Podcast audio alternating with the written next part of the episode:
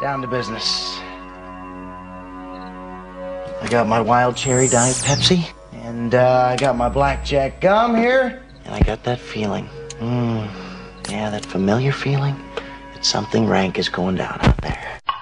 Oui, non, non, vous vous trompez pas, il s'agit bien d'une apostrophe. Hein. Voilà, je m'adresse à vous, chers spectateurs. Don't ever feed him after midnight. She's alive! Alive!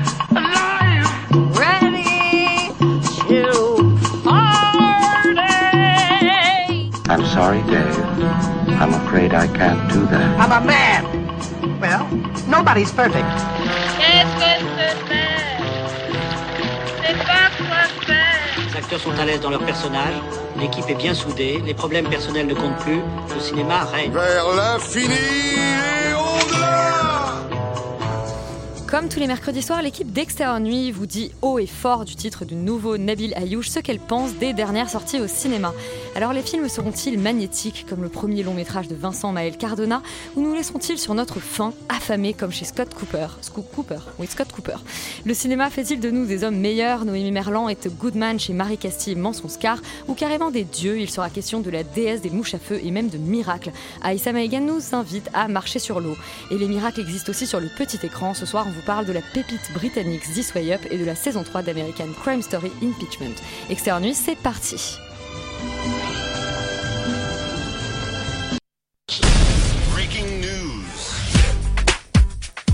J'écorche des noms dès l'intro. Euh, c'est une semaine qui commence très très bien. Euh, Léa, Léa, Léa, toi qui réalises encore cette semaine euh, et qui a la lourde tâche de réaliser tout en nous donnant le box-office de la semaine. Y arriver, je ne sais pas, voilà, c'est les premiers bugs de cette réal et On de, de cette transition euh, assez euh, hardcore avec nos amis de la matinale. Mais je me reprends et je vous parle du box-office de la semaine avec en première position un film dont on vous a parlé, sur lequel on s'est écorché, mais avec euh, Rita, on était plutôt d'accord, sur le film de Valérie Lemercier, Aline, qui réalise 595 000 entrées en première semaine. En deuxième euh, position, ce sont les Éternels, ces fameux euh, Avengers plutôt ratés de Chloé Zhao, qui réalisent 471 000 entrées euh, en deuxième semaine pour un cumul donc à 1 246 000. Euh, c'est rare finalement qu'un blockbuster américain fasse moins d'entrées que euh, un film français parodiant une chanteuse québécoise. Mais bon. Et en troisième position, toujours sur le podium, le dernier James Bond, Mourir peut attendre, qui comptabilise 194 000 entrées cette semaine, un cumul à 3 808 000. Merci Léa. Et Laurent, quand tu auras fini de cracher tes poumons, est-ce que tu, nous ra- tu pourras nous parler du 14h de Paris, les films qui sont sortis euh, aujourd'hui? Bah écoute, je vais, je vais en profiter avant de mourir du Covid. Du coup, on, on commence par euh, Amant, qui est le dernier film de Nicole Garça, si je dis pas de bêtises. Tout à fait, dont on parle la semaine On prochaine. se parle la semaine prochaine, qui fait 1026 entrées, ce qui est un démarrage euh, bon, gentil, mais pas top. Euh, il est suivi de relativement loin de On est fait pour s'entendre, euh, qui fait 709 entrées. Et enfin, en troisième place, un film dont on vous parle aujourd'hui, Haut et fort de Nabil Ayouch, euh, dont on vous parle tout à l'heure. Euh, J'ai envie de. Félix est consterné. Je- C'est la, comédie avec un homme sourd. Ah oui, oui, avec euh, je- Pascal Elbé, je crois, et d'autres gens dont Et je crois qu'il réalise en plus. Dont je crois qu'il est dont réalisateur on et acteur. pourrait choisir de ne rien entendre en fait. Ça pourrait être une, Et Sandrine Kimberlin, c'est peut-être plutôt une bonne nouvelle. Euh, J'ai envie de vous parler d'un film dont je peux pas vous dire grand chose à part qu'il s'appelle Elle danse. Euh, je me dis juste qu'elle devait pas être beaucoup parce que le nombre d'entrées en fait n'est même pas communiqué, Euh, ce qui est un peu triste. Mais je ne sais même pas de quoi ça parle. soirée. J'ai même pas travaillé en fait. Je sais même pas de quoi ça parle. Si ça se trouve c'est bien. Essayez d'aller voir Elle danse. J'imagine que c'est bien. Bah, écoute, en tout cas, grosse soirée, grosse soirée en perspective. Et le premier film dont on vous parle ce soir, c'est Orange Sanguine de Jean-Christophe Meurice, film dont on avait parlé déjà à Cannes, euh, mais qui sort cette semaine. Merci à tous, mesdames, messieurs. Votre compte est à découvert, au-delà de son autorisation. Vos enfants, ils peuvent pas vous aider. Comment tu vends tes appartements Avec le sourire doit être la Oh non, les enfants, il en est pas question, non, non. On avait une- quand même peut-être une solution. On a un concours de rock, on en fait. hein. On a été qualifiés déjà. Laurent, tu ne rends définitivement pas le micro, puisque c'est toi qui nous pitch Orange Sanguine. Euh, je vais essayer. Avec un peu plus de cas. sérieux, s'il te plaît, que Avec ton un peu plus 14 de heures de Paris. Et je trouve que d'ailleurs, euh, la bande-annonce est un peu trompeuse parce qu'elle met en avant quand même une partie du film qui est peut-être la plus euh, sympathique et la plus digeste. Mais qui est l'ouverture du film. Qui est l'ouverture Le du concours film, de rock. Euh, mais du coup, Orange Sanguine, c'est un film assez, enfin, c'est un film à sketch, donc qui est, qui est un petit peu, voilà, un peu particulier, qui est un genre en fait qu'on voit relativement peu euh, euh, et à mon sens, c'est pas forcément plus mal. Et ça raconte en gros euh, divers petits sketchs les, qui sont pas forcément liés avec les, les uns avec les autres et des Quand gens un qui petit peu. un petit peu, mais avec des gens qui ont des mésaventures, euh, toutes plus euh, étranges et rocambolesques les uns que les autres, entre euh, notamment voilà ce couple de vieux danseurs euh, qui veulent gagner, qui, qui ont besoin d'argent pour euh, pour payer euh, les- le- leur, leur, leur- leur- comment dire leurs emprunts et qui doivent pour ça gagner un concours de rock. Euh, un peu à la, petite semaine, quoi, un truc vraiment à l'arrache. Il y a euh, un de leurs fils qui est avocat, qui se retrouve à défendre euh, des tas de gens plus ou moins absurdes les uns que les autres, et notamment toute cette histoire du, ministre, avec une histoire de ministre qui se fait enlever, et je n'en dirai pas plus. Euh, je n'en dirai pas plus parce que j'ai pas forcément envie de spoiler les gens qui vont voir le film, euh, même si la question c'est est-ce qu'il devrait. euh, je je Je sais vais pas trop. après, hein, donc je pense que tu peux. Je sais pas trop comment répondre à cette question. Moi aussi. hein. Je préviens juste que je, Va moi je vais parler, donc parle. tu peux parler si tu veux. Non, non, non, mais bah écoute, je vais en parler. C'est-à-dire qu'en fait, je- clairement, je vais être celui de, dans, dans l'équipe qui, a, qui, va, qui va moins le détester le film. Alors peut-être Léa. non, qui a- Léa, je pense. Léa qui je crois a bien aimé. Moi je trouve que c'est une comédie qui est assez drôle. C'est-à-dire qu'il y a pas mal de moments où on rigole. C'est un humour euh, extrêmement euh, dur. euh, Enfin ça c'est même plus vraiment grinçant à ce stade. C'est genre de la violence, de l'absurdité, de la méchanceté, de la cruauté. C'est bête, c'est pas gentil.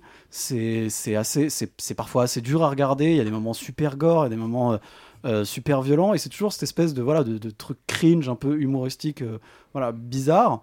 Euh, mais c'est vrai qu'en dehors de ça, le film propose pas grand-chose. C'est-à-dire que si on essaye d'en avoir une autre lecture euh, avec, je sais pas, un message, des choses à raconter, euh, quelque chose de, je sais pas que ça pourrait dire sur notre société, etc. Je, je crois que c'est pas que c'est pas opérant. C'est-à-dire que globalement le film est super débile et vraiment genre plutôt bas de gamme en réalité.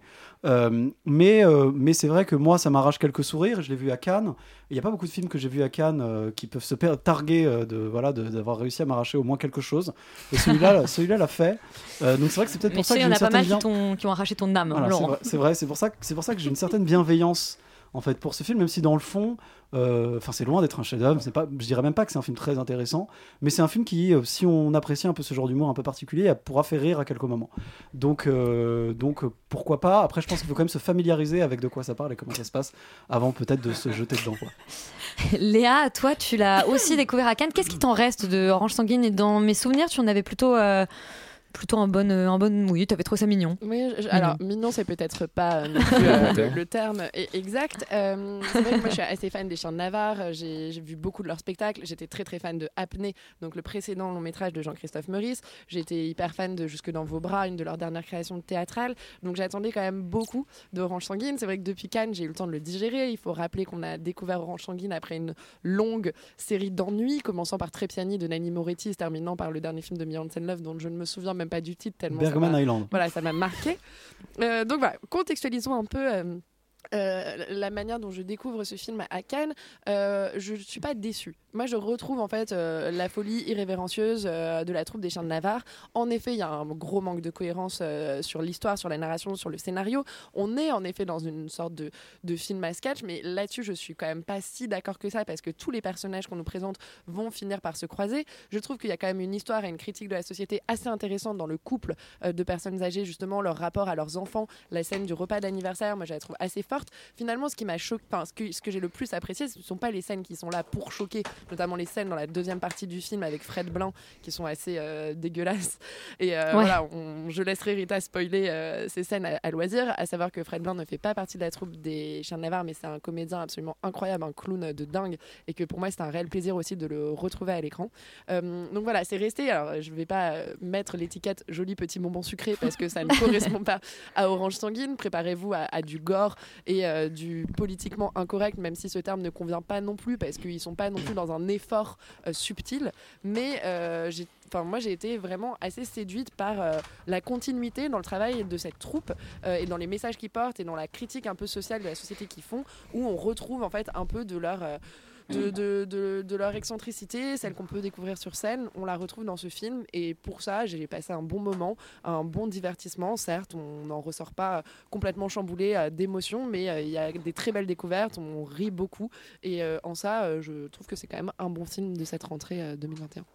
Félix, est-ce que tu rejoins Laurent et Léa sur le fait que c'est plutôt euh, un film, euh, un film agréable à regarder, mais dont on ne garde pas grand-chose, Orange Sanguine? Euh, je regarde pas grand chose, j'ai pas trouvé ça très agréable à regarder. Non, moi je suis sorti un peu consterné de la salle et j'étais, je pense, à mon avis, le plus énervé de- d'entre vous euh, parce que vraiment je suis passé complètement à côté. Je trouve que justement ça se veut film un peu irrévérencieux, violent, etc. Et en fait, je trouve que c'est inoffensif, je trouve que c'est faussement subversif.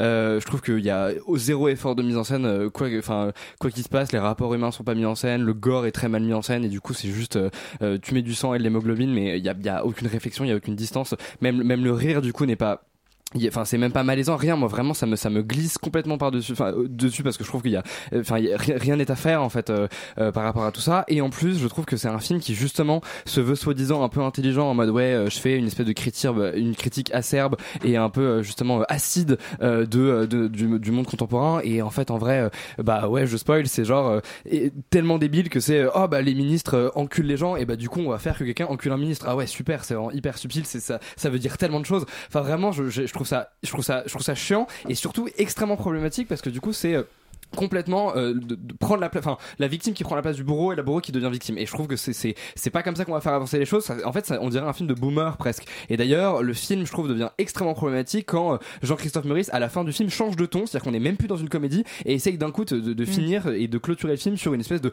morale féministe à deux balles au terrain. Mais en fait c'est c'est quasiment de, de l'appropriation de combat. Je, je trouve ça vraiment très douteux. Donc bref non moi je trouve que c'est ni fait ni à faire. Ça m'a pas fait rire. Euh, je trouve ça super vulgaire mal mis en scène mal joué mal écrit. Euh, non Tu es colère. je suis colère Et je crois que Rita est colère aussi parce que je la voyais hocher de la tête. Ça t'a pas plu, toi, Orange Sanguine Bah, moi, je pense que là, les deux minutes, trois minutes au- pendant lesquelles Pelle Félix a parlé, c'était un meilleur moment euh, que, genre, si on m'avait fait voir Orange Sanguine, même juste une minute trente. Je ne sais pas qui sont ces gens euh, qui ont fait ça, parce que je, je connais pas du tout la troupe, euh, contrairement à Léa, mais euh, je, je ne vais pas aller découvrir ce qu'ils font, parce que pour moi, euh, tu as, as parlé de digérer le film, moi je l'ai vomi ce film. Euh, pour recontextualiser ma propre séance, je pensais que c'était uniquement une comédie. Alors certes, je réagis très mal au gore et encore moins bien aux scènes de viol qui n'ont pas demandé à être là. Et alors là, vraiment, j'étais ravie. Euh, j'ai vraiment adoré cette séance. C'était super. C'est Love Actually pour les détraquer. Sauf qu'en plus, le scénario ne tient pas debout. Au-delà même de tous les problèmes que vient d'évoquer Félix, avec lesquels je suis complètement d'accord. Pas les problèmes, Félix. Je, suis, je trouve que c'est quand peux ne même. pas être d'accord avec moi aussi Non, mais ça aujourd'hui, je suis très d'accord avec toi pour l'instant. Mais je, je pense que c'est vraiment le scénario n'a aucune. C'est vraiment un film de boomer parisien aigri et râleur, et pourtant il y en a que j'apprécie. Mais tout ça pour dire que visuellement c'est aussi dégueulasse parce que c'est pourquoi depuis quand on a dit que les comédies on n'avait pas besoin de faire de mise en scène. Il y a littéralement aucun plan. Ils ont posé la caméra et ils ont fait une pièce de théâtre devant et pas une bonne pièce de théâtre. Et non, en plus, ils font tourner la caméra aussi un peu autour des scènes. oui, c'est vrai. Et parfois, ils font des chants contre chants. non, en vrai, et surtout, moi, ce qui m'a profondément énervé, c'est l'utilisation du viol comme ressort comique. Parce que c'est vraiment là comme pour faire rire. Moi, ça m'a pas fait rire personnellement. Je trouve pas que c'est quelque chose dont on peut rire. Sauf quand c'est des victimes qui essaient de se réapproprier ça à la rigueur et encore. Et en fait, c'est une façon d'extérioriser une colère politique qui est dégueulasse. La violence est gratuite. Et même si moi, je réagis mal à la violence, je le conviens. Je prends pour témoin Félix qui réagit très bien à la violence dans les films. Mais là, c'est. J'adore ça. Mais là, c'est trash pour Pas trash. seulement dans les films. sans intention.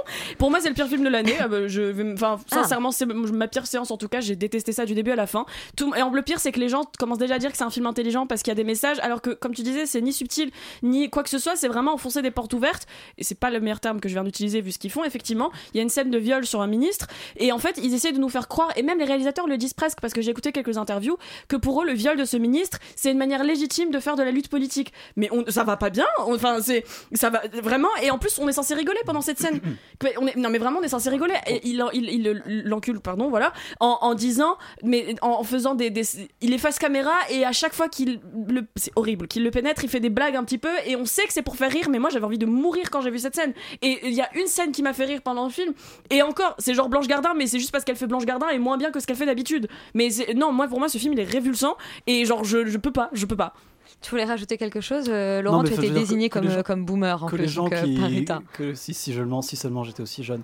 Non les, les, euh, les- enfin pour moi les gens qui pensent que c'est vraiment un film message intelligent qu'on les pend haut et court quoi enfin c'est pas euh, Oui, pas le cas du tout c'est un film euh, vraiment débile débile qui enfin bref après Mais ça euh, aurait gagné à être plus débile en fait. je pense. je, je pense en effet ça aurait pu être encore plus débile moins viols. encore mieux oui.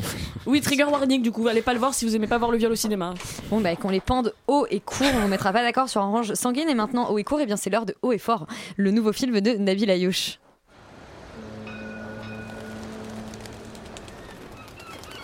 إلى نرجعوا لا غيزون برانسيبال علاش بدأ الهيب هوب على ود الميز العنصري على ود الفقر وعلى ود المعاناة اللي كانوا كيعيشوا.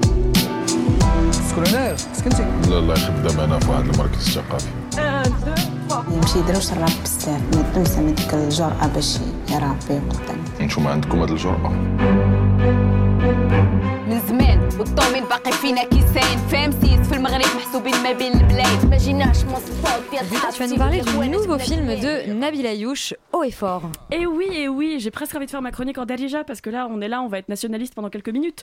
Euh, L'ancien rappeur NS est engagé par un centre culturel de Sidi Moumen, qui est un quartier populaire de Casablanca, pour enseigner l'écriture de textes de rap, de hip-hop à des adolescentes et adolescents. Alors, ça s'imbrique dans plein de choses, ce film. Il y a de la religion et de la politique, du sociétal. C'est un peu un prétexte, je vais dire fourre-tout, mais, mais je vais être positive après, pour parler de Casablanca, des jeunes et du Maroc de manière générale. Donc, c'est un film constat, souvent comme, comme souvent pardon, chez Nabil Ayouch, qui raconte une des réalités de la ville parmi tant d'autres. Bon, pour moi, ce film, c'est les jeunes qui sont dans ce film, c'est euh, les actrices et les acteurs qui n'en étaient pas avant d'ailleurs, c'était juste des jeunes du quartier. C'est euh, leur regard, leur rage, c'est leur rap, c'est leur façon de s'exprimer avec tout leur corps quand ils parlent. Pour moi, ce film, c'est elles et eux avant tout. Parce que le plus grand problème pour moi, ça reste la mise en scène de Nabil Ayouch, qui est à, peu près inexistante. Parce que c'est, en fait, c'est un peu du, vous savez, du shaky cam où il va filmer les, les, personnes qui parlent et genre juste bouger la caméra selon qui parle. Et en fait, ça fait un peu documentaire ou même sujet de télévision, en fait, plus que cinéma, plus que, que film de fiction. Et c'est pour moi ce qui est vraiment problématique parce qu'en fait, pourquoi est-ce qu'on en a fait un film euh, de fiction quand un documentaire aurait été tout aussi passionnant, surtout que tout le monde joue peu ou prou son propre rôle, mais romancé, et que même Anas le rappeur, dans la vraie vie il s'appelle Anas, il était rappeur et il a fondé l'association qui a le même nom ou dans laquelle ils ont filmé. En fait, c'est globalement, ça aurait dû être un documentaire et je pense que ça aurait été même beaucoup plus intéressant parce qu'ils auraient eu encore plus de choses à dire, euh, ces jeunes, qui sont des jeunes qui sont littéralement de Sidi Moumen, qui vont euh, dans- donc dans cette école qui s'appelle la Positive School, si je ne dis pas de bêtises. Euh, voilà, pour moi, j'ai profondément aimé certaines scènes de comédie musicale où vraiment il part. En full comédie musicale avec euh, des trucs oui enfin Yuri fait déjà les gros yeux mais en, espèce de, West Side Story parfois dont ça arrive une ou deux fois pendant le film mais moi j'ai trouvé ça intéressant parfois. Des fois c'était trop kitsch mais c'était quand même cool. Et j'ai quand même surtout aimé la tension euh, les moments euh, plutôt intelligents où il essaye de parler de, qu'est-ce que ça veut dire de lier la religion à tout ça comment et c'est un discours qui parfois peut paraître binaire pas, pas forcément binaire mais primaire quand dans un stade de discussion pour un public français peut-être, mais à mes yeux, c'est un film fait d'abord pour un public marocain et que c'est plus- c'est très intéressant de ce point de vue-là. Et même pour un public français, particulièrement en ce moment sur des questions d'identité, décentrer le débat et le regarder sur un autre pays qui euh, n'est pas un pays euh, laïque, euh, je trouve ça très intéressant. Et donc voilà, moi j'ai beaucoup aimé, ne serait-ce que pour l'énergie qu'ont ces jeunes et pour les raps qui étaient plutôt stylés. Et je, je- trouve ça quand même très positif et sympa à voir en salle en ce moment. C'est c'est pas.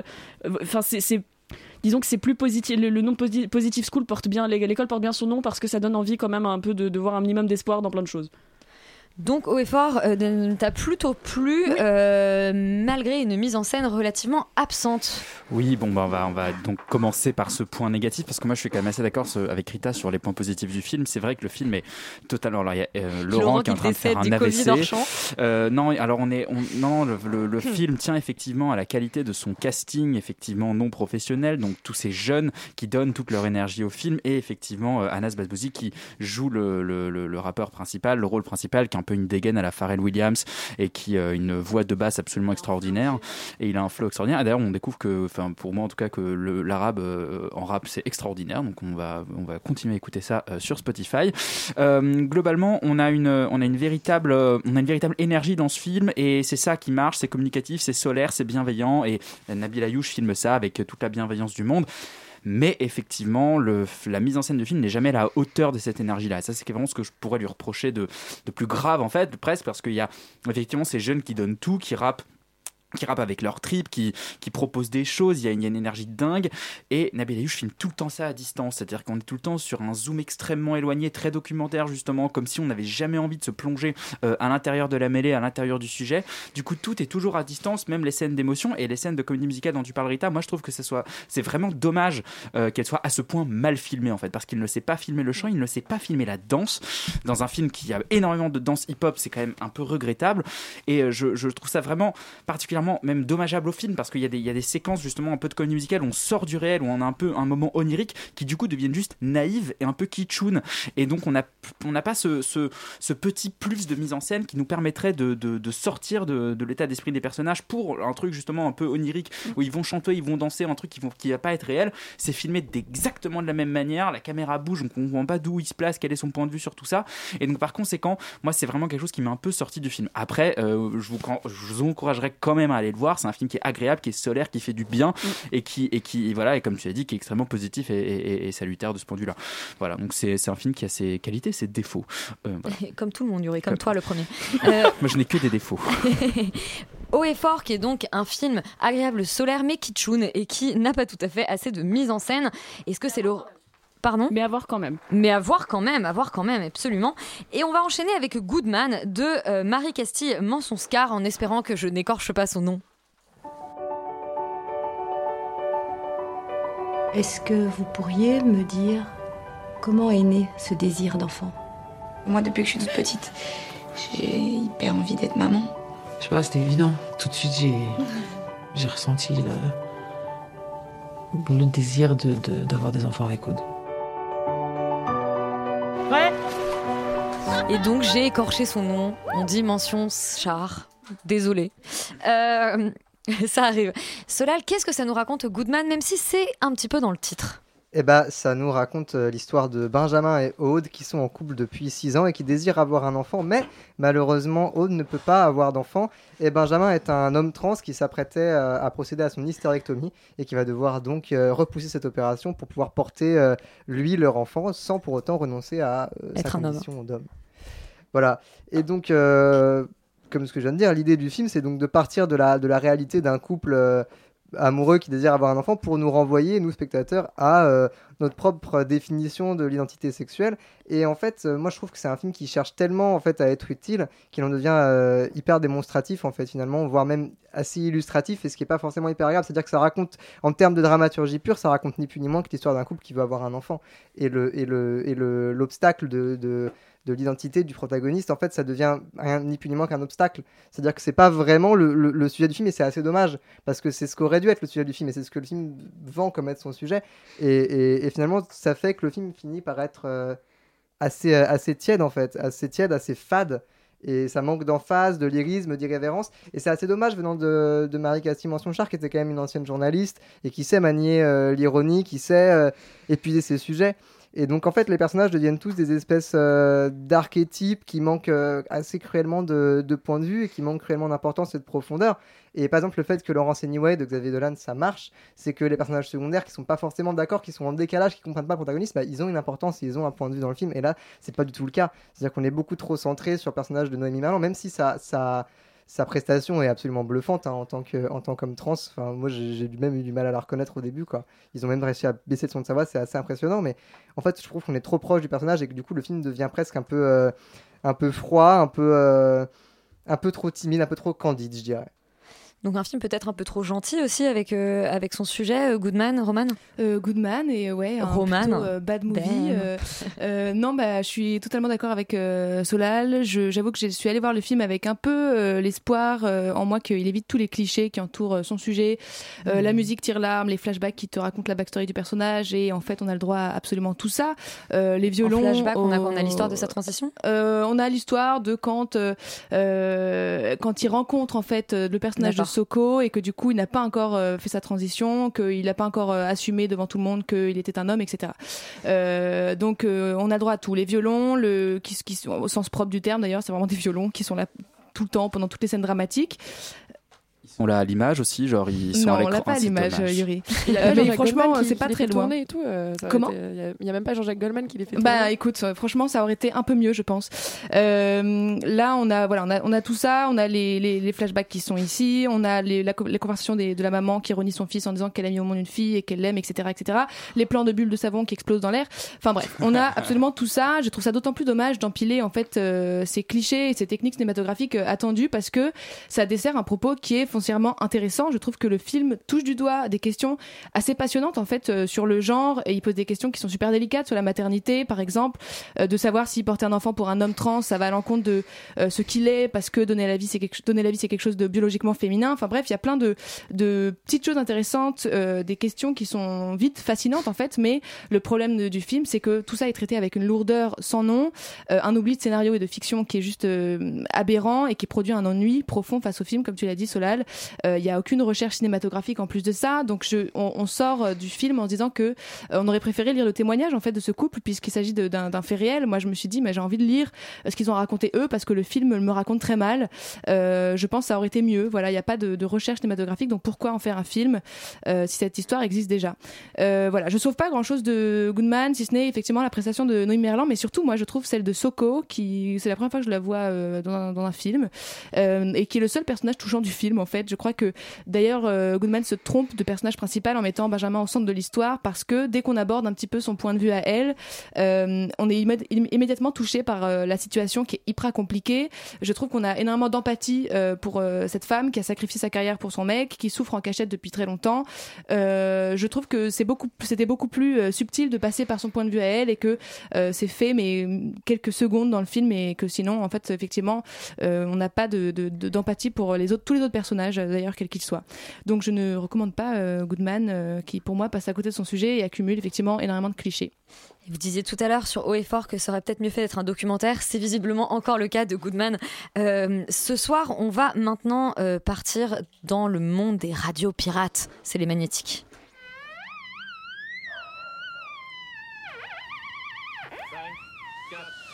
3, 2, 1. François Mitterrand est élu président de la République. Fonctionnaire, je vous présente Marianne. Ça, c'est euh, Filou. À l'époque, la voix c'était toi. Moi j'étais juste ton petit frère. Et ça m'allait très bien. J'ai l'impression d'entendre la bande-annonce de, de la série sur Orelsan avec euh, J'étais son petit frère, j'ai tout suivi. Euh, Yuri, qu'est-ce que ça raconte les magnétiques? Bah, ça raconte pas vraiment l'histoire du rap, mais on aurait, on aurait aimé. Du rap? Non, du rap, bien sûr. Ah, non, pardon, parce à que cause du- Orelsan, là bien sûr, mais alors tu, si tu fais même plus tes propres vannes, Elisabeth, on n'est pas rendu. Donc c'est un, c'est un film, c'est un premier film de Vincent Maël Cardona, Les Magnétiques, qui commence dans les années 80, et qui va raconter l'histoire de Philippe, qui est le frère euh, d'un, d'un jeune euh, gars qui, euh, qui gère en fait une émission de radio pirate euh, en Bretagne, Euh, et ça va plus ou moins raconter l'histoire, la relation entre ces deux frères, et ça va assez peu raconter l'histoire des radios pirates en réalité. C'est juste le point de départ, donc c'est un peu le, on va dire un pitch mensonger parce que c'est vraiment beaucoup plus euh, la relation entre ces deux frères et une femme évidemment qui sera entre deux, donc plus un triangle amoureux et une histoire d'initiation à l'âge adulte davantage qu'une histoire sur la radio pirate. Donc une fois qu'on a dissipé euh, ce euh, malentendu, et je vais moi défendre le film parce que je sais qu'il y a des avis un peu plus mitigés euh, autour de la table ce soir, je, moi j'étais particulièrement surpris en fait par le film parce qu'il m'a, désarçonné, je ne m'attendais pas à ça, je m'attendais pas du tout à ce que l'histoire prenne le, tournant qu'elle prend. C'est effectivement une histoire de triangle amoureux assez classique et on va dire il y a même voilà quelques quelques moments assez attendus. Elle ne surprend pas forcément, mais elle est assez bien menée. Je trouve qu'il y a une volonté chez Vincent Maël Cardona de faire vraiment des plans de cinéma sur une histoire qui justement étant assez classique, étant assez euh, euh, dans un certain carcan. Moi, il y a des plans qui me restent vraiment que que j'ai jamais vu. Je me dis voilà, ça c'est vraiment quelqu'un qui essaye de faire des trucs, de se placer sa caméra pour raconter quelque chose autrement que par des dialogues, eux, ou par de la mise en scène euh, classique avec des chants et des contre-chants. Il y a un travail sur la lumière, il y a un travail sur le son. Je trouve que toutes les scènes de radio sont formidables. Il arrive à, filmer les machines, la manière dont justement on entre dans la psyché du personnage de Philippe, la manière dont il, lui, il entend les sons, la manière dont il conçoit les, les sons un peu à la manière de Baby Driver de Edgar Wright, mais tellement mieux fait.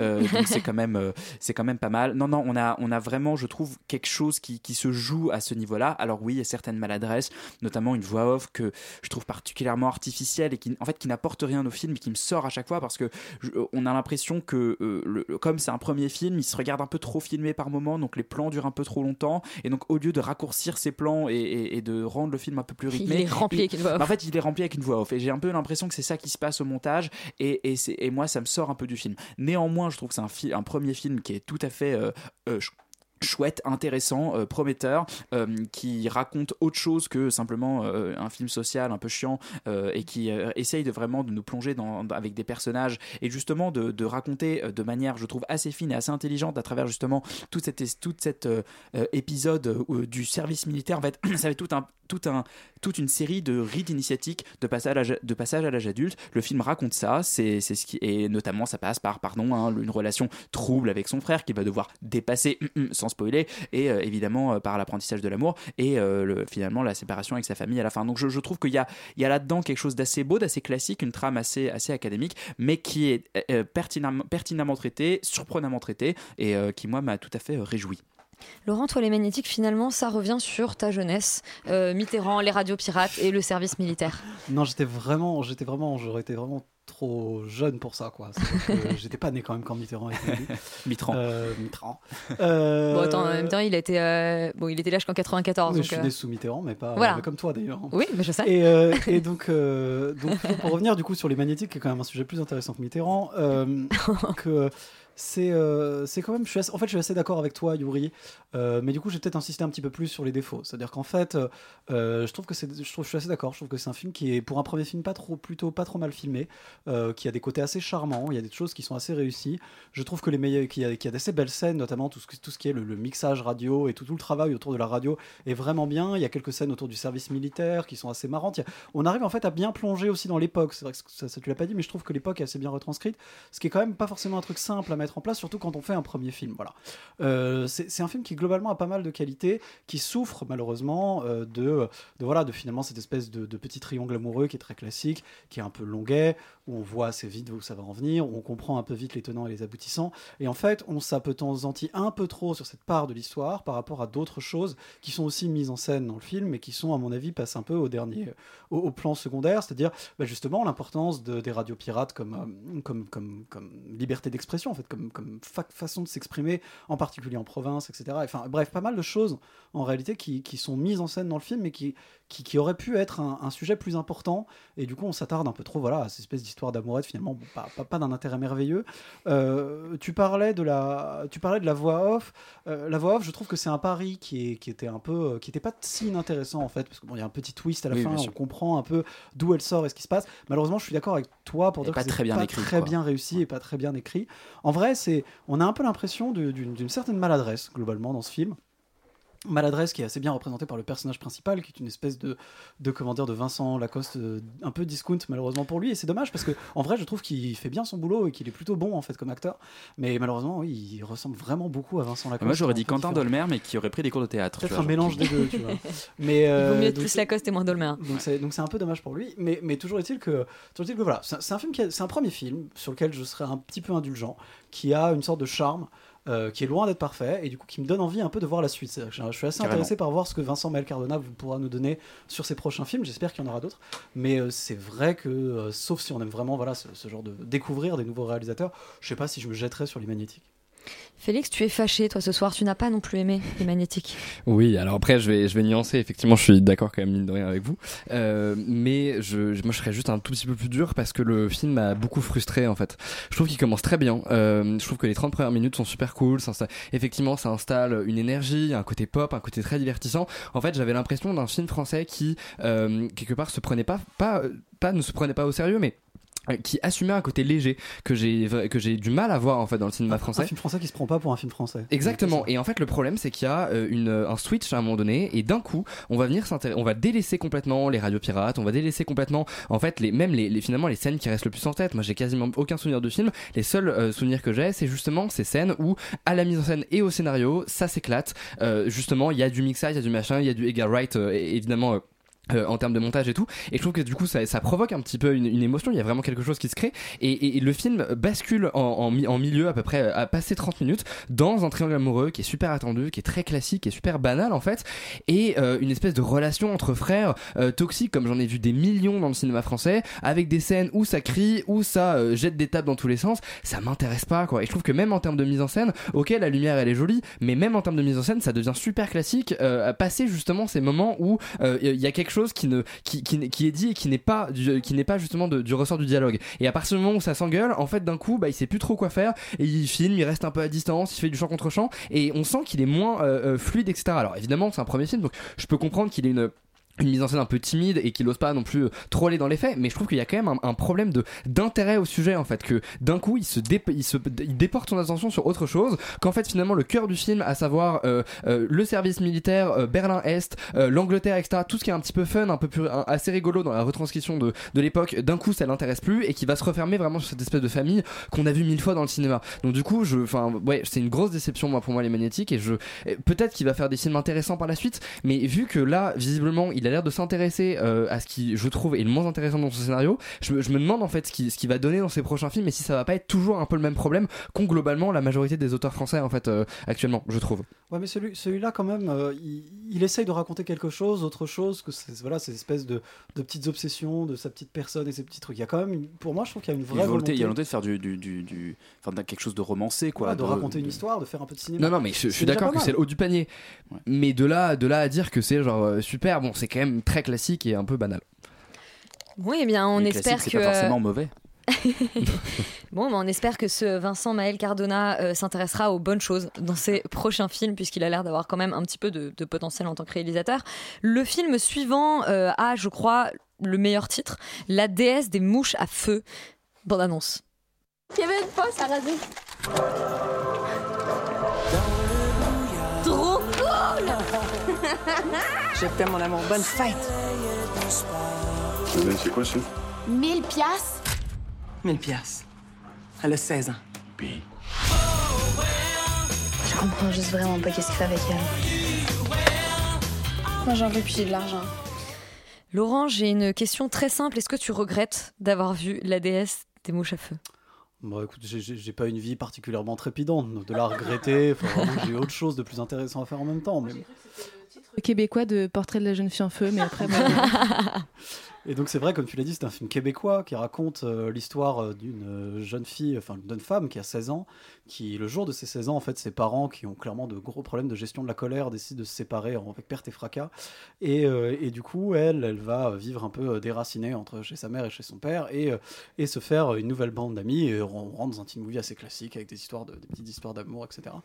La particularité de ce film, finalement, par rapport à un teen movie où on aurait essayé de construire quelque chose et de raconter une histoire, c'est que clairement, il ne s'embarrasse pas de ça. C'est-à-dire qu'on a un peu l'impression d'être dans une collection de, de comment dire, de, de BD Martine, tu vois. C'est genre, euh, je sais plus comment s'appelle le personnage principal, alors que je l'ai vu hier. Enfin, c'est Elle s'appelle Catherine. Elle s'appelle Catherine, voilà, c'est un peu genre euh, Catherine, euh, Catherine euh, rencontre un garçon qu'elle trouve joli, Catherine va ensuite à l'école et s'engueule avec une, une nana, Catherine prend de la drogue, Catherine se tape avec une autre nana, Ca- Catherine embrasse un autre garçon, Catherine reprend de la drogue. En fait, pendant le film, la- la- Catherine prend beaucoup, beaucoup, beaucoup de drogue et ça nous donne un petit peu envie de faire la même chose.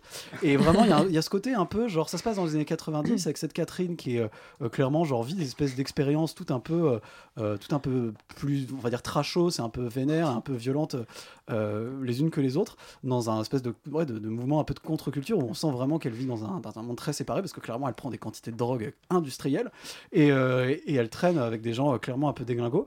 Et, au final, en fait, à part ça, il ne se passe rien. C'est-à-dire que clairement, genre, on, ne s'intéresse pas à ce personnage de, Catherine, il ne dit rien d'intéressant.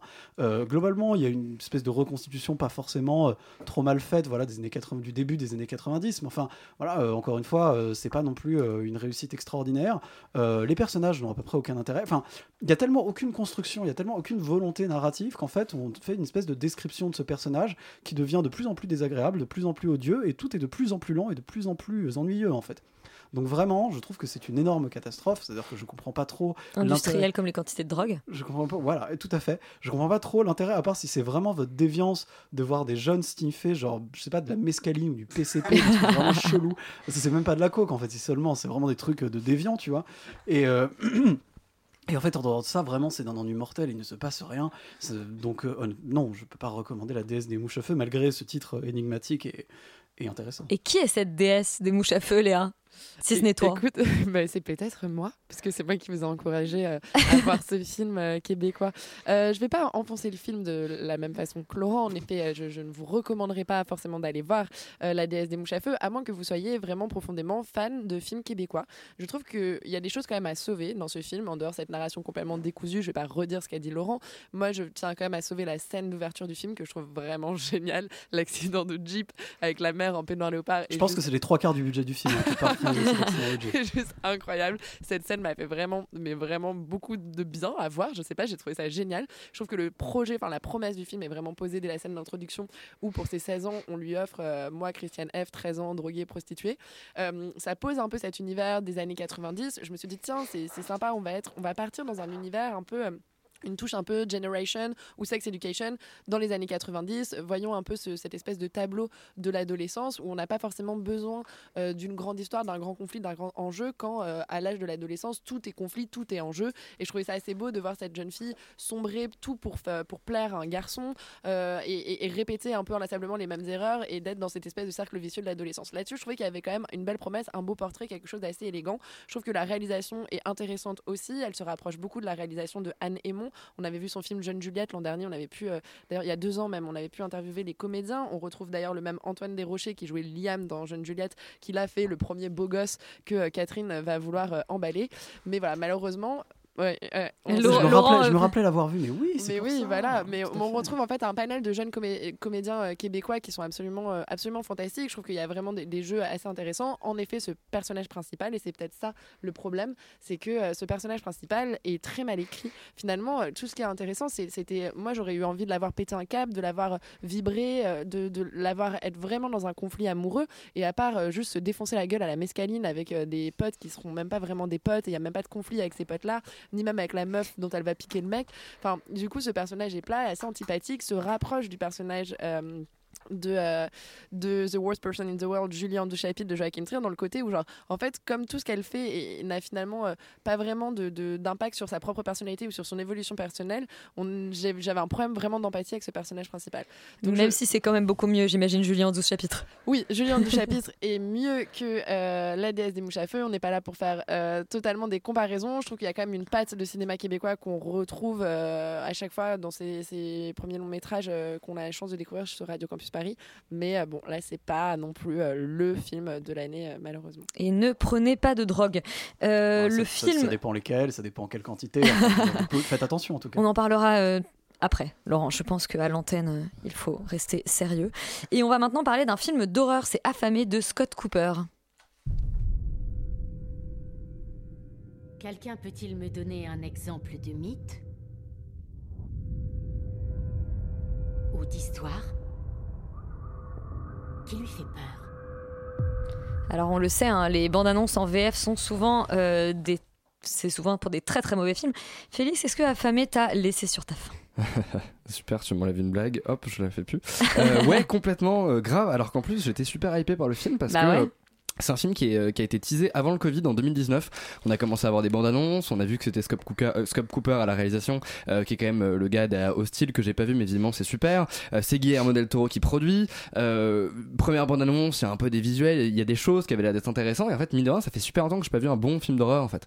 Euh, ça doit faire depuis quasiment voilà Midsommar, Lighthouse, enfin ce genre de ce genre de choses, parce que à peu près deux ans. Et du coup j'étais euh, pour le coup j'avais justement très faim de films d'horreur et j'espérais euh, euh, tomber sur sur quelque chose une petite pépite. Et euh, pas du tout. Pour le coup c'est euh, l'exemple même je trouve de la coquille vide. Je vais vous lire le résumé qui est donné sur internet parce que c'est très compliqué de pitcher le film mais et vous allez voir pourquoi. Donc du coup ça nous dit une institutrice d'une petite ville de l'Oregon et son frère le shérif local découvre que un des élèves a un secret dangereux. Le secret c'est qu'en fait son père se transforme en Wendigo. Voilà je spoil parce qu'en fait c'est dès les premières minutes du film et on suit son point de vue donc je comprends pas trop pourquoi justement on dévoile pas un peu plus de l'intrigue, mais en même temps, si on dévoile un peu plus de l'intrigue, on perd complètement tout intérêt euh, finalement euh, au film. Un Wendigo, qu'est-ce que c'est? C'est une légende amérindienne. Euh, grosso modo, c'est un gros monstre qui mange des humains. Et en fait, c'est du coup un film de monstre. Et ce qui est, je, je trouve flagrant et, et ce qui est le plus raté dans, dans Affamé, c'est justement la représentation du monstre, à la fois en, en termes de visuel, comme justement en termes de En termes de narration, déjà en termes de visuel, euh, c'est un film qui fait tout à l'envers. C'est-à-dire que normalement, euh, film de monstre classique, si je prends Alien par exemple, on va jouer à mort sur la suggestion. On va voir le monstre en petite partie jusqu'à la scène finale où d'un coup on va le voir dans son entièreté et donc du coup le monstre a le temps de vivre dans l'imaginaire collectif euh, de, de- des spectateurs. Et là, pas du tout. En fait, on te montre tout en gros plan et tout en énorme. Et après, d'un coup, on va essayer de jouer euh, sur la suggestion. Et t'es en mode, mais euh, euh, j'ai vu le monstre en entier. Qu'est-ce que t'essaies de montrer ses griffes? J'en ai rien à foutre. Enfin, tu vois, genre, c'est complètement débile et ça marche pas du tout. Et pareil pour la narration. En fait, c'est un film qui essaye justement de, de, de jouer sur euh, euh, le, le fameux euh, la légende qui, de- qui devient vraie enfin qui, qui, qui justement euh, prend euh, enfin qui s'immerge dans la réalité. Et en fait ce qui est très bizarre c'est qu'on te montre enfin dès le début que justement il y a des monstres etc etc et après au milieu du film t'as un espèce de mec qui arrive avec un bouquin en mode ouais dans mon grimoire il y a marqué que c'est les Wendigo machin et qui t'explique ce que c'est. Et du coup ça marche pas du tout parce que toi t'as vu que ça existait donc toute la tout le, le passage où justement les shérifs et les enquêteurs commencent à essayer de, de, comprendre ce qui se passe et, et, encore de rationaliser les choses en mode non mais je pense que c'est un ours qui a tué cet homme. Bah non moi ça fait 30 minutes que je vois que c'est un gros monstre donc euh, qu'est-ce que vous essayez de me m'embrouiller? Ça marche pas du tout ben ouais, non, mais exactement tout est à l'envers et du coup ça, ça crée une vraie distance en fait avec les personnages. Euh, du coup, on n'a pas du tout d'empathie pour eux parce que bah, l'enquête c'est super long, c'est-à-dire que le- eux ils enquêtent sur un truc, toi tu sais déjà ce que c'est, donc il n'y a pas ce, ce principe de mystère, etc., etc. En plus, on a calé des espèces d'histoires mais de backstory complètement euh, horribles sur les personnages pour essayer de les rendre intéressants. Y y a- en fait, c'est genre, euh, c'est des personnages qui sont victimes d'inceste et c'est tout, ça s'arrête là, c'est-à-dire que ce n'est pas traité, c'est juste un trait de caractéristique. Je trouve ça presque insultant en fait. Enfin, je, trouve, ça, je trouve ça très bizarre euh, justement d'avoir placé euh, les choses comme ça et surtout c'est une méconnaissance totale. Enfin, une- on, on, on dirait que le scénariste ne fait pas confiance en ses personnages, c'est-à-dire que c'est un énième film justement de genre ou d'horreur qui te raconte une histoire d'horreur et à côté te raconte une deuxième histoire personnelle qui n'a genre aucun sens et aucun lien euh, avec euh, la grande histoire. Et je trouve ça insupportable. Et une dernière chose, euh, je, vous, je vous parlais justement de, de, du- de la distance qu'on avait avec les personnages. C'est aussi le cas à la mise en scène, c'est-à-dire que pour une fois, en fait, Scott Cooper euh, filme l'espace, qui est quand même super rare. Il y a des vrais plans où, où, où justement c'est parce que ça se passe près d'une mine abandonnée post-industrielle, etc. Donc il filme l'espace, sauf que ce qui est assez marrant, c'est qu'il il fait des plans extrêmement larges, euh, mais on n'est jamais bien placé. Et comme on en a rien à faire des personnages parce qu'on n'a pas d'empathie, et ben ça nous, ça nous met encore plus à, distance. Et du coup, on a vraiment juste euh, un ennui mortel qui nous consume du début à la fin. Donc c'est un non euh, absolu. Et je pense que si jamais vous voulez faire des films de monstres, c'est un bon exemple de film à regarder pour ne pas faire ça et faire du coup du bon cinéma. Voilà. Ou alors vous pouvez vous amuser à le regarder et à le remettre dans l'ordre peut-être. C'est donc affamé qu'on ne vous conseille pas. Et changement de registre total, on s'intéresse au documentaire d'Aïssa Maïga, Marcher sur l'eau, euh, qui était à Cannes. On est beaucoup à Cannes euh, cette semaine.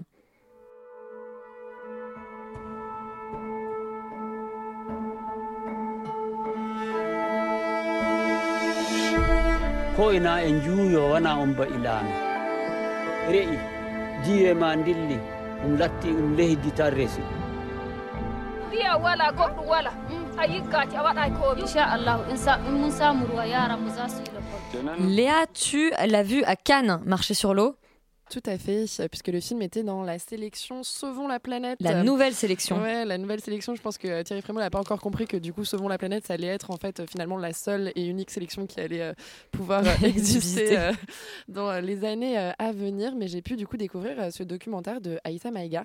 J'avoue que j'y allais, alors pas à reculons, mais j'y allais pas non plus totalement convaincue parce que Aïssa Maïga n'est pas forcément cinéaste. Elle est plutôt connue pour son travail de comédienne et aussi pour ses nombreux coups de gueule politiques. Euh, et donc je me suis vraiment interrogée. J'avais vu euh, en fait un premier documentaire qu'elle avait fait pour euh, Canal+, qui s'appelle Regard Noir, Dont on avait parlé. Voilà, dont on avait parlé, qui est absolument, qui pour le coup est vraiment très bien réussi, mais où elle se balade sur le continent. Il y a une forme très journalistique. Et j'ai été très agréablement surprise par Marcher sur l'eau parce que il y a énormément de scénarios. Alors je vais revenir là-dessus parce que je pense que la scénarisation du film n'est pas forcément parfaite, mais en fin de compte, j'avais l'impression de me retrouver face à un documentaire scénarisé à, à la manière de La Marche de l'Empereur, où enfin voilà, on, on- vraiment, on oublie totalement qu'on est dans du documentaire. On a presque l'impression d'être vraiment dans un film de fiction. Et là-dessus, les images sont absolument sublimes. Elle a fait un travail avec son chef-op euh, qui est absolument magnifique. Et donc, elle nous a invite dans le village de euh, Tatiste, dans le nord du Niger, un village qui, euh, malheureusement, bah, est en proie à de très grandes sécheresses. Donc, six mois par an, il n'y a absolument pas d'eau. Et donc, tous les habitants du village sont obligés d'aller euh, très très loin, à plusieurs dizaines de kilomètres, pour trouver de l'eau. Et on va être centré autour du personnage de Oulai, qui est une jeune femme de 14 ans. Et en fait, la plupart des mères du village partent pour travailler à la ville et reviennent au bout de six mois. Et donc, c'est les filles aînées qui doivent s'occuper en fait des, plus petits enfants.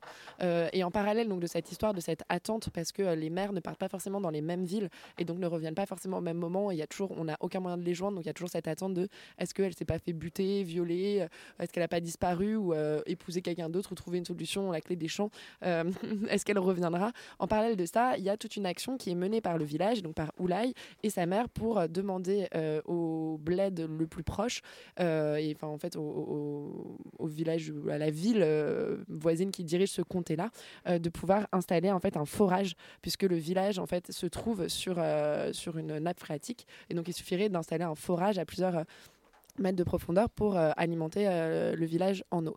Euh, Là-dessus, c'est ça qui est dommage, c'est qu'on va beaucoup rester sur l'histoire de Oulai qui attend sa mère et tout, plutôt que de s'intéresser finalement à, à ce combat un peu politique de pourquoi certains forages sont faits dans certains villages et pas dans d'autres. Et là-dessus, en fait, finalement, il y avait peut-être quelque chose dans ce processus politique, ce processus administratif qui certes est peut-être un peu chiant, mais bon, finalement, voir des enfants qui attendent que leurs parents reviennent, c'est pas non plus palpitant à l'écran. En fait, il y avait peut-être quelque chose un peu plus intéressant à faire dans un film presque plus d'enquête et, et de, de recherche euh, euh, d'une quête véritable de quelque chose de, de physique plutôt que dans cette attente euh, du parent qui doit revenir au village. Euh, en dehors de ça, je trouve que c'est un film qui est vraiment très très poétique et très beau et je vous encourage à aller découvrir Marcher sur l'eau euh, de Aïssa Maïga euh, au cinéma. Et ben ensuite à recommandation et on va maintenant s'intéresser aux séries. La première dont on parle c'est This Way Up, euh, une série britannique dont on écoute la bande-annonce. Oh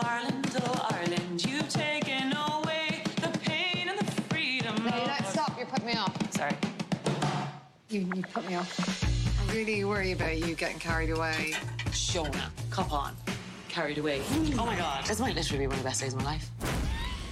Roman, c'est toi qui nous as parlé de This Way Up. Il me semble qu'il y a deux saisons disponibles sur Canal+. Tout à fait. Et pour celles et ceux qui ne connaissent pas encore cette série et qui n'ont toujours pas vu la saison 1, euh, vous savez ce qu'il vous reste à, à faire ce soir, après avoir écouté Tout Extérieur Nuit, évidemment.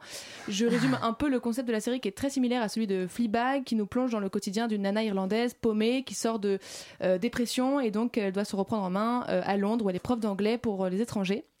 Euh, mais là où Fleabag euh, se concentre vachement sur euh, un personnage principal tout le long, Up met en avant la relation que Annie, donc le personnage principal, a avec sa sœur Shona, toutes les deux aussi excentriques et attachantes l'une que l'autre. Et d'ailleurs, je compare cette série à Fleabag et c'est pas complètement innocent, déjà parce que j'utiliserai n'importe quel prétexte pour parler de Fleabag à l'antenne, mais aussi parce que c'est une série qui est réputée pour avoir réussi à faire une saison 2 encore mieux que la saison 1, euh, qui était déjà géniale. Et c'est le cas de Up qui arrive à produire le même miracle. J'adore d'ailleurs l'idée que Up soit un peu la, la petite sœur de Fleabag, justement parce que c'est une série qui parle de, de sororité, en fait, au sens propre du terme, une relation entre deux sœurs, euh, dans tout ce qu'elle a de plus chaotique, euh, de plus ridicule, mais aussi de plus puissant. Euh, c'est une série qui, qui arrive à faire rire de choses dramatiques, puisque au départ on parle exactement de la dépression, avec des personnages complètement déjantés qui flirtent même avec la folie en fait en permanence. Et j'adore particulièrement que cette saison 2 aille encore plus loin dans cette hystérie en fait qu'on reproche aux femmes, c'est-à-dire que la série détourne euh, que le patriarcat se fait de la folie féminine en la transformant en quelque chose de- d'extrêmement joyeux en fait, euh, de, drôle et surtout de très touchant. Euh, c'est une folie qui devient une grande force en fait pour les euh, une hystérie qui devient une grande force pour les deux personnages qui arrivent à faire des choses grâce à ça en fait. Et c'est une, une vraie série politiquement incorrecte précisément parce qu'elle ne se pose pas la question de savoir si elle est politiquement correcte ou incorrecte. Juste elle ose tout absolument sans filtre. Elle, se- elle, elle- transforme en fait le vulgaire en quelque chose de très drôle et au fond de, très sérieux parce que c'est ça la force de This depuis la saison 1, c'est qu'on va rire de choses extrêmement sérieuses, euh, mais en, en ca- camouflant toute la tristesse qu'il y a derrière avec des rires et des sourires, etc. Parce que finalement, cette série a un, aspect beaucoup plus sombre, elle a une vision assez cynique en fait euh, du monde. Et d'ailleurs, la créatrice de la série, euh, Bea, sait de quoi elle parle puisqu'elle était elle-même euh, humoriste, donc elle connaît bien l'humour, elle sait que ça se puise dans la, dans la douleur et elle l'utilise à merveille justement pour arriver à nous toucher profondément par l'humour. Et pour finir, je pense que c'est euh, la série la plus drôle et la plus female gaze que j'ai vue, qui en plus de ça arrive à toucher un public extrêmement large, euh, pas forcément que féminin euh, et aussi pas forcément que jeune. En fait, c'est beaucoup de générations parce que avec cette relation sororale, elle parle de choses très universelles au fond. Voilà, je sens que ça va être très long d'attendre la saison 3 euh, et je vous envie tous ceux qui n'ont pas encore vu la saison 1 parce que du coup vous pouvez le faire dès ce soir. Ouais, sur Canal du coup. Et la dernière série dont on parle cette semaine, c'est la troisième saison de American Crime Story Impeachment. On écoute la bande-annonce. As you no doubt heard, you get to work in the West Wing as of this morning. You're going to be working right beside the people who run the world. Please, be professional. There's a woman I'm very close to. In the midst of an affair with the President of the United States. How do I know it's true? Merci. La troisième saison donc d'American Crime Story qui est aussi disponible sur Canal+. Visiblement, on est brandé. Euh, Yuri, qu'est-ce que ça raconte sinon euh, un impeachment? Euh, l'histoire, voilà.